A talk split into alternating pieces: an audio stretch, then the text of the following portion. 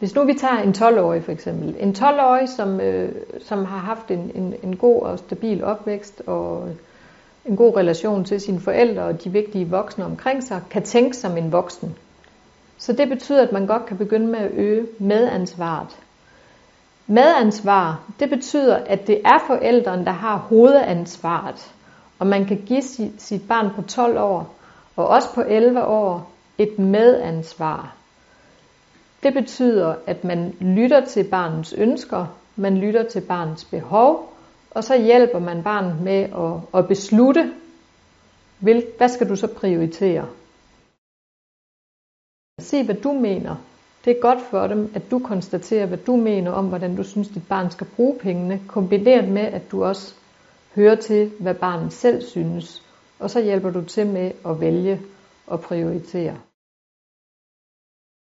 Børn i den alder kan godt blive forvirret, hvis de kun får stillet spørgsmål. De har brug for at have deres forældre som en mur, de kan spille en bold op af. Så hvis forældrene siger, jeg synes, du kunne købe, øh, du kunne købe den taske, og så kunne du gå i biffen, og så kunne du gå på café. Sådan synes jeg. Sådan vil jeg bruge pengene, hvis det var mine penge.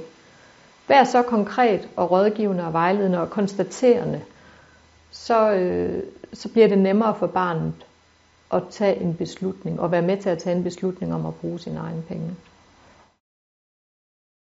Som 13-årig kan barnet gå ud og få sit eget arbejde, og det er en rigtig god idé, øh, hvis det passer med skoleforudsætninger osv. Altså der er jo nogle unge mennesker, der skal bruge så mange kræfter på at følge med i skolen, så det vil være en belastning for dem at få et arbejde. Hvis, hvis det ellers er i orden, så synes jeg, det er en god idé, at børn de, øh, de får et, et fritidsjob. Så de netop får den her følelse af, at jeg tjener min egen penge.